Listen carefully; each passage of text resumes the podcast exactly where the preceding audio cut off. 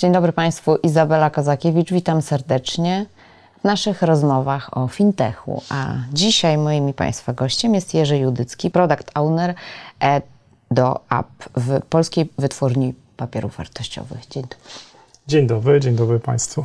Dzisiaj chciałabym porozmawiać o tym, co dzieje się w biznesie, czyli o paperless, o tym, w jaki sposób transformujemy nasze przedsiębiorstwa, też te mikro, małe i średnie w Polsce i o tym, jak przechodzić tą transformację cyfrową, żeby ona była zgodna z prawem. Jak bezpiecznie w stronę tego paperless przechodzić? Jak transformować firmę, żeby dokumenty, umowy, które zawieramy, miały odpowiednią moc prawną, no i były bezpieczne? No właśnie, bo dzieje się bardzo wiele dzisiaj. Cyfryzacja jest jednym chyba z najmodniejszych haseł, natomiast warto pamiętać o kilku detalach. Po pierwsze, zaczynamy od naszych procesów. Warto nie cyfryzować wprost procesu, który jest manualny, procesu, który polega na obiegu dokumentów, który jest po prostu papierowy. Przełożenie tego w sferę cyfrową oczywiście jest możliwe. Możemy papierowy formularz zaprezentować na ekranie. Natomiast to będzie mało użyteczne. Dlatego warto korzystać z nowych technologii, które już są na naszym rynku, są dostępne i są dostępne dla firm. I tak naprawdę są dostępne szeroko, ponieważ często nie wymagają drogich inwestycji. A z punktu widzenia już samych narzędzi, no bo dzisiaj na rynku jest narzędzi może nie całe mnóstwo, ale coraz więcej.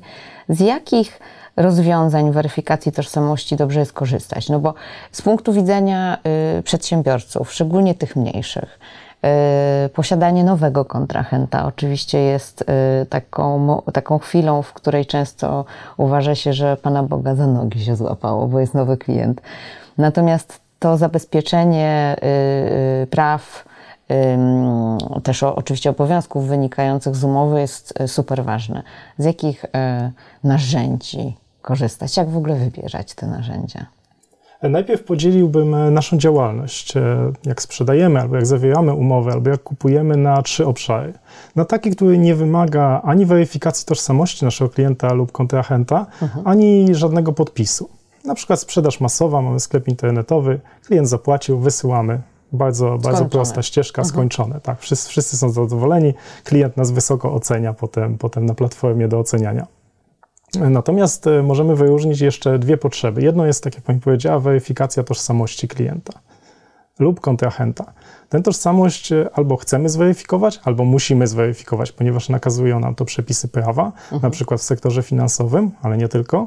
Albo jedno i drugie, ponieważ oprócz tego, że przepisy mówią weryfikujmy, to jeszcze jest ryzyko, że nasz klient lub kontrahent nie jest tym, za kogo się podaje i na przykład chce od nas wyłudzić pieniądze lub wykorzystać naszą firmę do jakiejś niecnej działalności. Wtedy weryfikujemy jego tożsamość. Natomiast dla części umów pewnie chcielibyśmy mieć też dowód, że umowa została zawarta oraz na jakich warunkach. No i tutaj najlepiej sprawdza się podpis. Ale właśnie mówimy o cyfryzacji, więc nie chcemy, żeby to był podpis na papierze, nie chcemy, żeby ten papier musiał między nami a klientem krążyć. Chcemy obsługiwać klienta zdalnie, chcemy zawierać umowy z naszymi kontrahentami zdalnie. Często są to także podmioty za granicami Polski. To niekoniecznie za każdym razem, żeby uzgodnić jakieś warunki, czy dokonać jakiegoś zakupu lub sprzedaży, musimy tam jeździć lub korzystać z przesyłania papierowych dokumentów pocztą.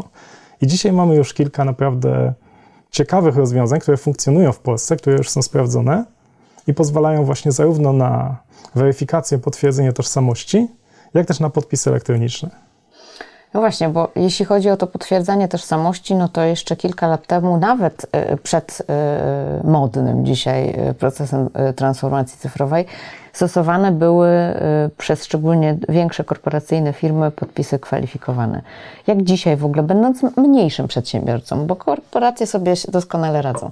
Natomiast jeśli jestem mniejszym przedsiębiorcą, mam umowę z kontrahentem, która jest dla mnie istotna z punktu widzenia chociażby wielkości jakby budżetowej tej umowy. I chcę być pewna, że wszystkie prawa, które mam w tej umowie, one są jakby legit. Jak tą umowę najlepiej podpisać? No bo z jednej strony SMS-em, jak już wcześniej rozmawialiśmy, równie dobrze jak SMS-em mi ktoś wyśle, tak zgadzam się na warunki tej umowy, jakąś deklarację on robi. Natomiast jak, będąc takim niedużym przedsiębiorcą, jakby zabezpieczyć swoje interesy? Tak, czasami wystarczy umowa w formie słownej i ona też będzie ważna. Mhm. Natomiast, żeby zabezpieczyć swoje interesy, oczywiście możemy nadal skorzystać z podpisu kwalifikowanego, o którym Pani wspomniała. On cały czas jest na rynku i cały czas będzie. Daje nam też tę możliwość, że jest uznawany w całym europejskim obszarze gospodarczym, więc możemy go też używać w obrocie transgranicznym, mhm. jak również możemy go stosować do różnych czynności urzędowych, na przykład startując w przetargach. Mhm. Natomiast jeżeli nasza umowa, nasza forma czynności prawnej, w której musimy zawrzeć daną umowę, nie wymaga podpisu kwalifikowanego, który notabene dzisiaj też nie jest specjalnie drogi. Podpisy kwalifikowane z Sigillum z mojej firmy, z Polskiej Wytwórni Papierów Wartościowych, no to jest koszt roczny już od około 150 zł netto. Mhm. Więc nawet dla małego przedsiębiorcy jest to akceptowalny mhm. produkt.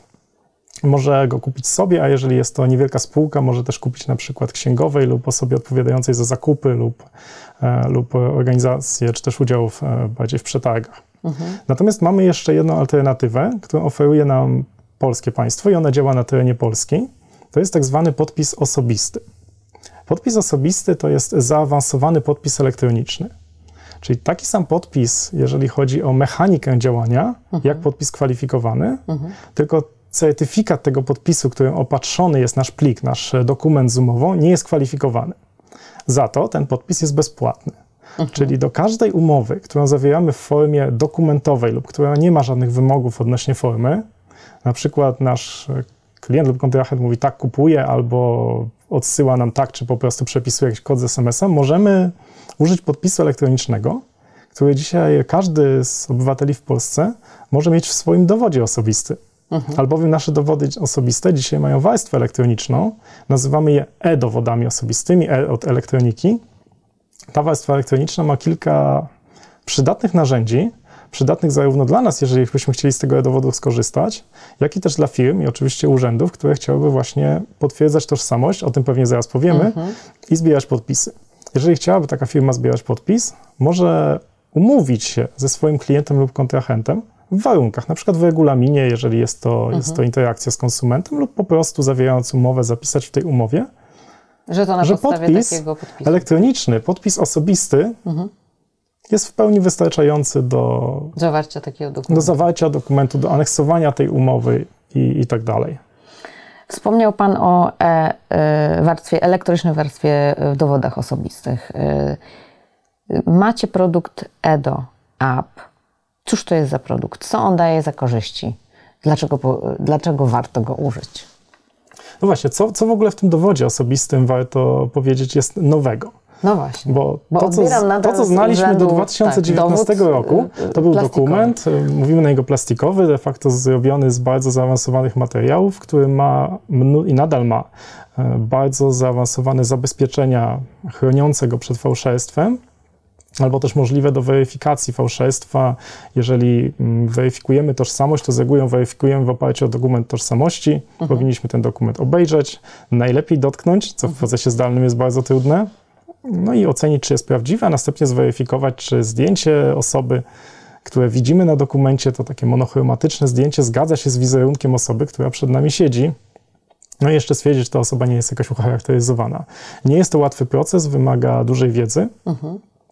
Wręcz można byłoby zaryzykować stwierdzenie, że wymaga od na przykład pracownika małego oddziału banku wiedzy, którą ma strażnik graniczny. To nie jest proste, to jest trudne i to jest też generator jakiś ryzyk, że nie do końca dobrze ten dokument sprawdzimy. I to, co pojawiło się w 2019 roku w marcu i to, co znajduje się we wszystkich naszych dowodach osobistych, które dzisiaj odbieramy z urzędu, a już odebrano ich ponad 11 milionów. Dowodów jest około 30 milionów i w ciągu najbliższych kilku lat, dowody są ważne 10 lat i w tym cyklu są wymieniane, wszystkie dowody będą miały warstwę elektroniczną, w której są zabezpieczenia kryptograficzne pozwalające automatycznie sprawdzić, czy ten dokument jest prawdziwy. Nie musimy brać lupy, której z reguły nie mamy. i nie chcemy denerwować klienta pod lupą, odglądając, czy to grawerowanie dokumentu jest prawdziwe, czy też został zrobiony na drukarce adramentowej. Mhm. Możemy automatycznie za pomocą systemu eDO App, zaraz powiem, co się na niego składa, ale automatycznie za pomocą eDO App sprawdzić, czy dokument jest prawdziwy. Co więcej, możemy sprawdzić, czy jest ważny. Jak również, czy został unieważniony. Jeżeli ktoś zgłosił kradzież dokumentu, eDO App też to wykrywa. A my, jako korzystający z e-dowodu, dostaliśmy świetną funkcję. Możemy zawiesić dowód osobisty do 14 dni. Czyli jeżeli na przykład pojechaliśmy na wycieczkę na weekend i zorientowaliśmy się, że nie mamy dowodu, ale wiemy, że używamy różnych portfeli, prawdopodobnie jest w domu w innym portfelu, no ale nie mamy takiej gwarancji. A może wsiadając do pociągu ktoś nam go zabrał. Możemy w serwisie państwowym, logując się tam na przykład profilem zaufanym, taki dowód zawiesić. I zawieszamy go tymczasowo. Jeżeli go znajdziemy w domu i nikt się nam do mieszkania nie włamał, nie mamy żadnych śladów, to możemy go odwiesić, podobnie jak z kartą płatniczą. Dzięki temu, że jest ta funkcja elektroniczna, nie musimy iść do urzędu i wyrabiać nowego dowodu w zastępstwie tego, który byśmy wcześniej unieważnili. To jest bardzo wygodne. eDO App również wykrywa, czy dowód jest zawieszony i w okresie zawieszenia nie pozwala skorzystać z jego funkcji. A te funkcje, to już mówiliśmy o podpisie elektronicznym. Podpis osobisty wydawany bezpłatnie w urzędach dla każdego, kto zaznaczy kratkę, taki checkbox we wniosku o dowód osobisty, że chciałby mieć certyfikat podpisu osobistego. Nie ma żadnych przeciwwskazań, żeby z tego skorzystać. Ja mam taki certyfikat i zachęcam, bo właśnie można im się posłużyć później do podpisania umowy. Tak operacyjnie, jak nim się posłużyć? Żeby się nim posłużyć, wystarczy pobrać aplikację eDO App. Aplikacja jest dostępna na smartfony z NFC. Czyli jeżeli nasz smartfon ma funkcję płatności zbliżeniowych, to ma NFC i możemy nim robić kilka rzeczy. Najbardziej znamy oczywiście płatności, używamy ich często, płacimy telefonem, ale możemy też korzystać właśnie z funkcji elektronicznych dowodu osobistego. I żeby złożyć podpis, możemy skorzystać z aplikacji eDO App, ale również dowód osobisty pozwala nam na potwierdzenie tożsamości. Gdy odbieramy taki dokument w urzędzie, mamy okazję w specjalnym czytniku w urzędzie ustawić kody PIN. Te kody PIN właśnie służą do konkretnych czynności. 4-cyfrowy będzie nam służył do użycia tak zwanego profilu osobistego. To jest troszeczkę coś innego niż profil zaufany, ale jego przeznaczenie jest podobne. Jest to tak zwany środek identyfikacji elektronicznej, który pozwala nam na zdalne potwierdzenie tożsamości. Tego kodu PIN będziemy musieli użyć, jeżeli będziemy chcieli znowu w tej aplikacji eDO App potwierdzić tożsamość. A jeżeli go zapomnimy, to w urzędzie dostaniemy w kopercie kod PUK. Warto go przechowywać w sposób bezpieczny i za pomocą tego kodu PUK możemy ten kod PIN po prostu sobie zresetować. Oczywiście ten kod, który ustawiliśmy w urzędzie, możemy też w aplikacji eDO App w dowolnym momencie zmienić. A oprócz kodu 4-cyfrowego możemy ustawić kod 6-cyfrowy. On jest inny, żebyśmy to rozróżniali, właśnie do złożenia podpisu elektronicznego. I wystarczy, możemy podpisać własny dokument, wystarczy go wczytać, plik PDF w aplikacji eDO App i możemy już go sobie podpisać, przykładając dowód osobisty do telefonu, ale możemy też już skorzystać z wielu usług, które właśnie pozwalają na zdalne potwierdzenie tożsamości i zdalne złożenie podpisu elektronicznego, na przykład, żeby skorzystać z urzędu, otworzyć konto w banku, otworzyć rachunek inwestycyjny, kupić energię, gaz, czy nawet, taka ciekawostka, wypełnić wniosek obowiązkową dla kierowców pojazdów ciężarowych kartę tachografową. Taki wniosek podpisujemy automatycznie, klikając na portalu InfoCar, skanujemy tylko kody QR za pomocą aplikacji eDO App, przykładamy nasz dowód do telefonu, podając wcześniej właśnie kod PIN do podpisu osobistego i done. Więc druga część eDO App, pierwsza to jest aplikacja mobilna, z Google Play, z App Store'a lub Huawei App Gallery możecie właśnie Państwo ją pobrać oczywiście bezpłatnie. Korzystanie z aplikacji dla użytkowników jest w pełni bezpłatne i w niej można korzystać z e-dowodu. Można też sobie zobaczyć, że w tym e-dowodzie nasze zdjęcie w warstwie elektronicznej, aplikacja to pokaże, jest kolorowe, co jeszcze ułatwia biznesowi weryfikację tożsamości, jeżeli robi na przykład procesy, które nazywamy selfie, tak? Czyli przez człowieka lub przez automat biometryczny weryfikuje wizerunek naszej twarzy. To kilka rzędów jakości lepsze porównania można uzyskać, bazując właśnie na zdjęciu z warstwy elektronicznej, niż zdjęciu wyciętym z fotografii dowodu, z takiego OCR-u. A druga część eDO App to są właśnie usługi dla biznesu i urzędów. To są już usługi komercyjne, czyli firmy, które weryfikują tożsamość lub zbierają podpisy. No, dzisiaj ponoszą koszty tych procesów i mogą te koszty ograniczyć właśnie używając eDO App, gdzie z pracy manualnej przechodzą na działania automatyczne.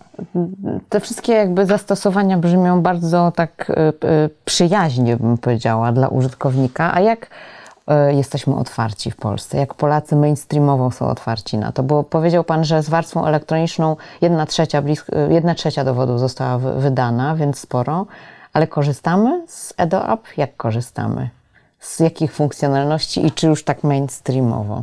My mamy takie obserwacje rynku, że niezależnie od tego, czy to jest e-dowód, czy tak naprawdę inne rozwiązania technologiczne, które pozwalają nam na coś, co do tej pory robiliśmy, czy papierowo, czy po prostu chodząc gdzieś, no to oczywiście płatności online tutaj są pewnie niekwestionowanym liderem, tak, jak również zakupy online. Natomiast wciąż jeszcze jest wiele do zrobienia. Jeszcze widzimy, że wciąż przy zawieraniu umów, przy otwieraniu kont w bankach, nawet przy korzystaniu z urzędów, niekoniecznie ten kanał cyfrowy jest tym kanałem pierwszego wyboru. Mhm. To warto powiedzieć, że mamy kilka metod potwierdzenia naszej tożsamości i one wszystkie są równie bezpieczne. Wszystkie są równoważne i tak naprawdę od nas zależy, z której można skorzystać. Tylko trzeba pomyśleć. Tak. I ja na przykład mam takie osobiste doświadczenie, że chętnie tych nowości, o których wiem, tak jak dowód, że są bezpieczne, to chętnie z nich korzystam i też zachęcam innych, więc zachęcam Państwa do przynajmniej wypróbowania tego dowodu na własnym telefonie, przekonania się, jak to działa. Jest to bardzo ciekawe doświadczenie, bo w pierwszej chwili mamy tę trudność, to jest oczywista bariera wejścia, że musimy ten dowód przyłożyć do telefonu. No to nawet pozwolę sobie przygotować taki rekwizyt, zobaczymy, na ile on będzie dobrze widoczny w kamerze, ale po prostu musimy nasz dowód, ja dowodu nie będę pokazywał do kamery, bo to jest niebezpieczne, musimy przyłożyć z tyłu na około 10 sekund i wykonujemy taką operację. Na telefonie ten czas, jak już mamy dowód pod ręką, będzie zdecydowanie szybszy, krótszy i będzie to zdecydowanie wygodniejsze niż wpisywanie na przykład loginu i hasła do profilu zaufanego lub do banku. Natomiast jeżeli jesteśmy na komputerze, no to oczywiście możemy się na przykład zdecydować na inną metodę. Mamy ten wybór, co jest ważne, że dzięki temu zyskujemy wybór. No i ważne jest to, że jeżeli firmy chcą weryfikować tożsamość, to tak jak przy płatności online. No, dzisiaj każdy ma wszystkie metody płatności, jakie oferują dostawcy. Jeżeli klient chce skorzystać, pewnie najczęściej to z Blika skorzysta, ale jeżeli chciałby skorzystać z karty kredytowej, to też albo jeżeli jesteśmy sklepem zagranicznym, no to pewnie Blika nie mamy, no to wtedy też może. Jeżeli klient chce skorzystać ze zwykłego przelewu, a wciąż bardzo wiele osób z tych nowości nie korzysta, to dotyczy wszystkich właściwie nowinek cyfrowych, tak naprawdę część użytkowników, jak się już nauczyła korzystać, zapłacić online, to ma dużą barierę wejścia, żeby zmienić metodę, którą umie i rozumie, ponieważ jest pewna obawa przed technologią, obawa, że nie będę czegoś umiał. Dlatego warto mieć tą pełną paletę metod i myślę, że podobnie jest z dowodem jak z płatnościami. Jeżeli mamy nawet już inną formę weryfikacji, na przykład jesteśmy w administracji publicznej, mamy profil zaufany, jeżeli tam jest strona login.gov.pl, to mamy też e-dowód. Tam już go mamy. Ale jeżeli jesteśmy prywatną firmą, integrujemy takie metody, możemy zintegrować logowanie przez bank, możemy też zintegrować e-dowód. Różni dostawcy weryfikacji tożsamości, też z nimi współpracujemy, tak jak w płatnościach online są powiedzmy dostawcy różnych metod, tak samo dzieje się z e-dowodem i też warto dać naszym klientom właśnie możliwość użycia aplikacji eDO App i tego e-dowodu, żeby mieli ten wybór. Może w jakichś warunkach nie chcą wpisywać swojego hasła do banku, na przykład w innych to zrobią, ale w jakichś nie i warto też jako firma dać im te możliwości. Te rozwiązania się świetnie uzupełniają. Jakie są z Waszego punktu widzenia największe wyzwania we wdrażaniu tych narzędzi po stronie i dostawców, rozwoju tych narzędzi, wdrażania po stronie i dostawców, czyli podmiotów, które pracują nad takimi rozwiązaniami, to jakby pytanie bardzo do Was wewnętrznie, i też po stronie beneficjentów, czyli na przykład takiego biznesu. Jakie są największe wyzwania dzisiaj? Wyzwań jest kilka. Na pewno wszystkie strony mierzą się z tym, że mamy jeszcze relatywnie małą gotowość do takiej pełnej cyfryzacji. Wciąż myślę, że jest bardzo dużo do zrobienia w obszarze edukacji. Bardziej po stronie biznesu, czy... Ja myślę, że po każdej stronie, bo każdej strony dotyczy chociażby bezpieczeństwo nas, czyli bezpieczeństwo, to jest bezpieczeństwo fizyczne, ale to jest też bezpieczeństwo cyfrowe. Czasami mówimy cyberbezpieczeństwo. Natomiast chodzi po prostu o to, żeby ktoś nie wykorzystał naszych dostępów do różnych systemów naszych bankowych, czy naszych danych osobowych do tego, żeby ukraść nam pieniądze. Żeby ktoś się pod nas nie podszył, żebyśmy za niego nie musieli zapłacić mandatu lub nie byli o coś oskarżeni. Żeby ktoś nas nie oszukał, a następnie nie zniknął i okazuje się, że tego człowieka nie ma i nawet nie można go znaleźć. To dotyczy nas wszystkich. To jest coś, co jest kluczowe zarówno dla każdego obywatela, jak i każdej firmy. W tym obszarze pewnie jeszcze mamy sporo do zrobienia. My też staramy się edukować, na przykład w urzędach, w wydziałach spraw obywatelskich, tam gdzie odbieramy nasz dowód osobisty, tam gdzie o niego wnioskujemy. Też często można znaleźć właśnie ulotki, które drukujemy. To też zachęcam do po prostu przeczytania tej ulotki, żeby zobaczyć, jakie możliwości ten dowód daje, więc staramy się tutaj uczyć. No i też tak jak branża bankowa staramy się uczyć, jak bezpiecznie korzystać z tych wszystkich narzędzi, co robić, czego nie robić. Może korzystając z okazji dla przypomnienia, nikomu nie użyczajmy naszego dowodu osobistego, nikomu nie podawajmy naszego kodu PIN. To, że mamy urządzenie przy sobie, to jeszcze nie wszystko, jeszcze trzeba znać ten kod PIN. Jeżeli te dwie rzeczy lub przynajmniej jedną z nich zabezpieczymy, to nikt tego podpisu w naszym imieniu nie złoży.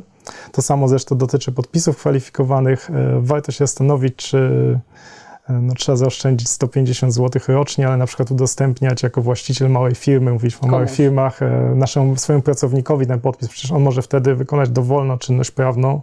Ona będzie ważna w naszym imieniu i będzie nam bardzo trudno udowodnić, że to nie była nasza intencja. Jeżeli komuś daliśmy możliwość skorzystania z naszego podpisu kwalifikowanego, naszą kartę, dostęp online lub kod PIN, to tego starajmy się unikać.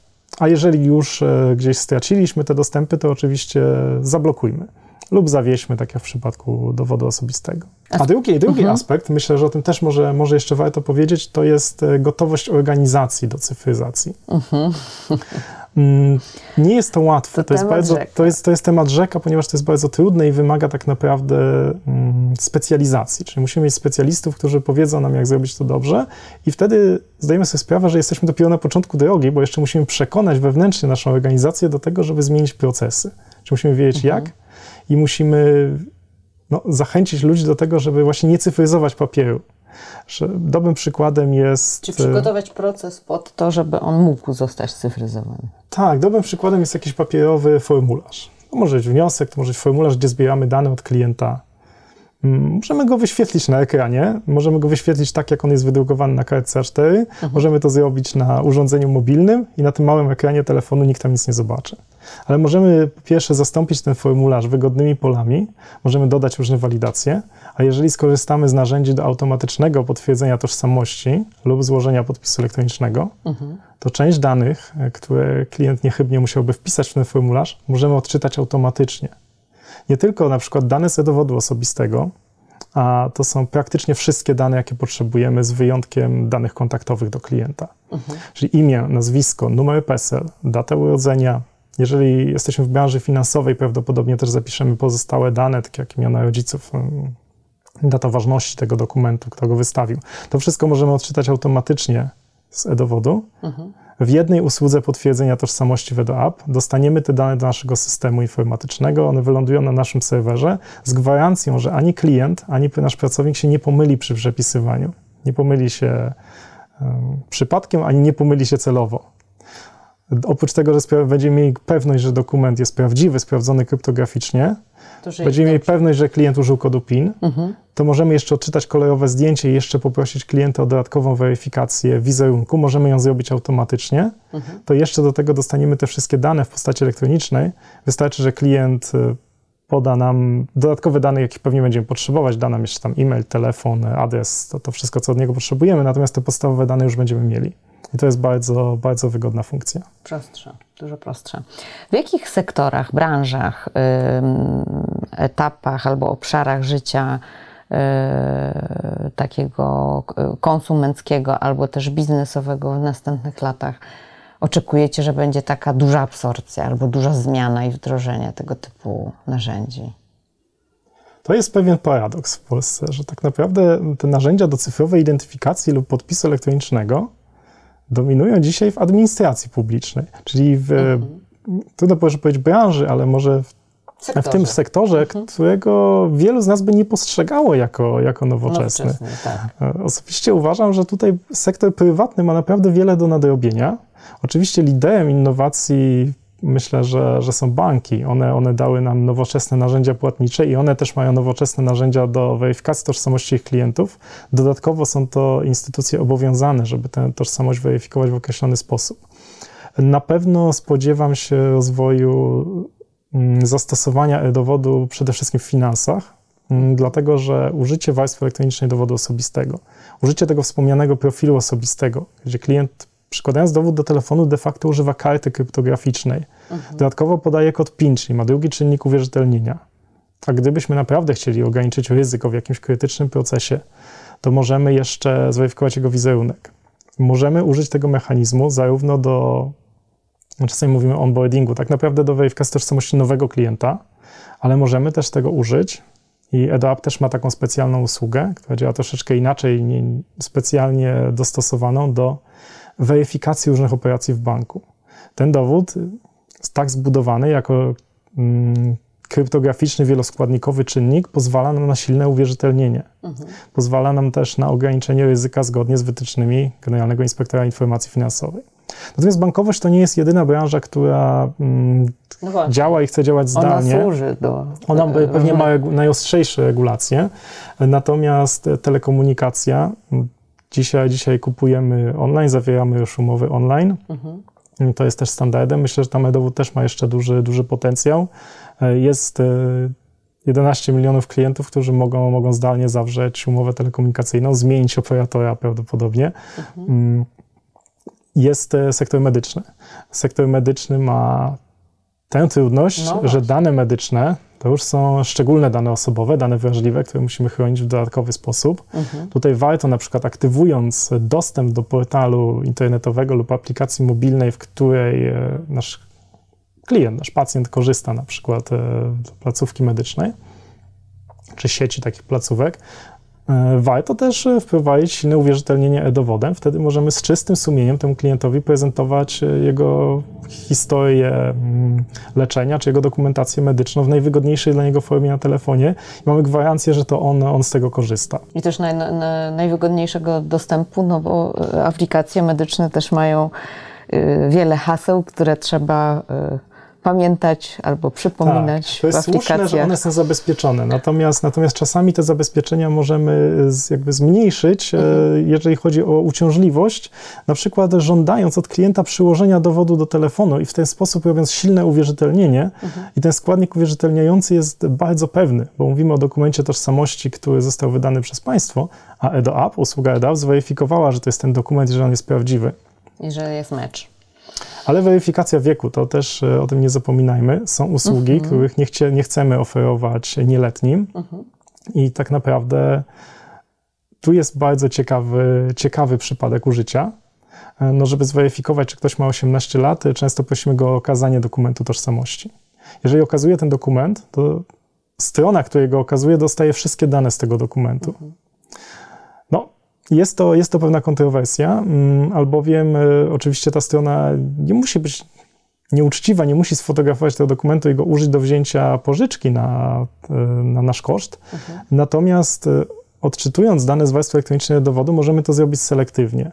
Już eDO App odfiltruje po swojej stronie dane niezbędne i zwróci informację do podmiotu, który tylko musi zweryfikować, czy klient jest pełnoletni, czy ma 18 lat. Zwróci informację, tak, pełnoletni.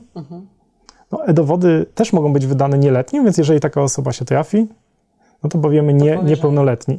Co więcej, właśnie używając tego kodu PIN lub używając porównania twarzy, utrudnimy klientowi proces, ale możemy zweryfikować, czy na przykład dziecko nie posługuje się dokumentem rodziców, które im podwędziło. Możemy to wszystko zrobić zarówno w zdalnych usługach, które wymagają weryfikacji wieku, jak i stacjonarnych, na przykład w sklepie automatycznym, w którym sprzedajemy gry losowe lub jakieś używki. Czyli rozumiem, że w zasadzie użycie takiego, albo ten proces, w którym posługujemy się tym e-dowodem, on w sumie jest bezpieczniejszy niż zwykła ta plastikowa, że się posłużę mainstreamowo. My jesteśmy przywiązani do tego, że to, co jest na papierowej kartce albo to, co robi człowiek, to jest niepodważalne i najbezpieczniejsze. No niestety, ale nawet z punktu widzenia to nie jest jakby prawda. Udzielenia, no bo wiele się mówi o tym, żeby nie podawać pinów właśnie do kont bankowych, natomiast samo okazanie dowodu w takiej formie, jakiego się ma w portfelu, no to jest faktycznie oddanie wielu informacji osobie, która go ogląda, prawda? Ja sam brałem udział w egzaminie państwowym organizowanym, bo tak działa ta branża lotnicza. Mhm. W egzaminie organizowanym przez prywatny podmiot poproszono mnie, była instrukcja, w jaki sposób mam zamazać w programie graficznym wszystkie te informacje na zdjęciu dowodu, zanim ten dowód wyślę. I to był proces całkiem zabawny, ale kompletnie niewygodny, a przez przyłożenie dowodu tak naprawdę można było zweryfikować, czy ten, powiedzmy, student to jest ten, na egzaminie to jest ten, za którego się podaje, a zarówno w egzaminach, jak i jeszcze to też jest ciekawy przypadek w procesach rekrutacyjnych. Warto wiedzieć, że ten, z którym rozmawiamy, to jest ten faktycznie, którego powinniśmy egzaminować lub chcielibyśmy zatrudnić. Ale jeszcze może powiedzmy o tych przywiązaniach, bo to jest bardzo fajne porównanie. Wyobraźmy sobie, że złożyliśmy podpis odręczny na kartce. On ma skutek prawny, ale zweryfikować, czy ten podpis faktycznie należy do osoby, która go złożyła, możemy tylko po fakcie. Jeżeli mamy podpis elektroniczny, możemy zweryfikować przed złożeniem tego podpisu, kto się nim posłużył. Ten ktoś będzie musiał posiadać jakiś czynnik kryptograficzny, czyli albo e-dowód, albo kartę kryptograficzną do podpisu kwalifikowanego. Mamy też online'owe podpisy kwalifikowane, trzeba zalogować się gdzieś i następnie użyć pewnie kodu PIN lub porównywanego kodu swojego. Czyli już część tej walidacji przeniesiemy wcześniej. Osoba, która wejdzie w posiadanie cudzego dowodu osobistego, na przykład go znajdzie, nie będzie w stanie złożyć podpisu elektronicznego w imieniu jego posiadacza. Przy weryfikacji tożsamości jest podobnie. Nie musimy liczyć na to, że nasz pracownik jest przeszkolony lub zmotywowany. Nie musimy często też nawet stresować klienta, żeby się okazywał do selfie w kamerze. Rozmawiam tutaj z wieloma osobami, które nie czują się wtedy komfortowo. Muszą na przykład zrobić kompletną toaletę i makijaż, zanim porozmawiałem z swoją sytuacją finansową, to Tego często też możemy uniknąć, a jeżeli nasz proces jednak wymaga weryfikacji wizerunku, to możemy ją z e-dowodem dołożyć, właśnie posługując się tym zdjęciem z warstwy elektronicznej i wtedy możemy zaprząc automat biometryczny, który mając zdjęcie z warstwy elektronicznej z dużo lepszą dokładnością, przekraczającą nawet ryzyko pomyłki poniżej 1 na 1 000 000, będzie, jeżeli mamy odpowiednie rozwiązanie oczywiście biometryczne, będzie w stanie to zweryfikować. Więc też zrobimy to skuteczniej niż przez człowieka. A wiadomo, niestety, nie jesteśmy tak skuteczni. Znaczy wiadomo, że czynnik tak zwany białkowy jest czynnikiem najbardziej... To jest smutne, ale tak. Najbardziej problemogennym. Nie oszukujmy się, mówimy tutaj o biznesie dla biznesu, tak? No, gdzieś patrzymy też na koszty, prawda? Jeżeli możemy tak naprawdę w cenie jednego pracownika w jednym oddziale zweryfikować tysiące klientów zdalnie, więcej niż ten oddział przerobi w miesiącu czy w roku, no to... Bezbłędnie. Więc przy okazji bezbłędnie, to myślę, że na to też warto spojrzeć i uwzględniając jakby plany na kolejne lata z tego korzystać. I tu postawimy kropkę, proszę Państwa, o bezpieczeństwie, bo to chyba jest głównie dyskusja o bezpieczeństwie i o łatwości procesów w biznesie. Jerzy Judycki, Product Owner eDO App. Dziękuję. Dziękuję Państwu. A ja Państwa zapraszam już na kolejną rozmowę o fintechu. Izabela Kozakiewicz, dziękuję.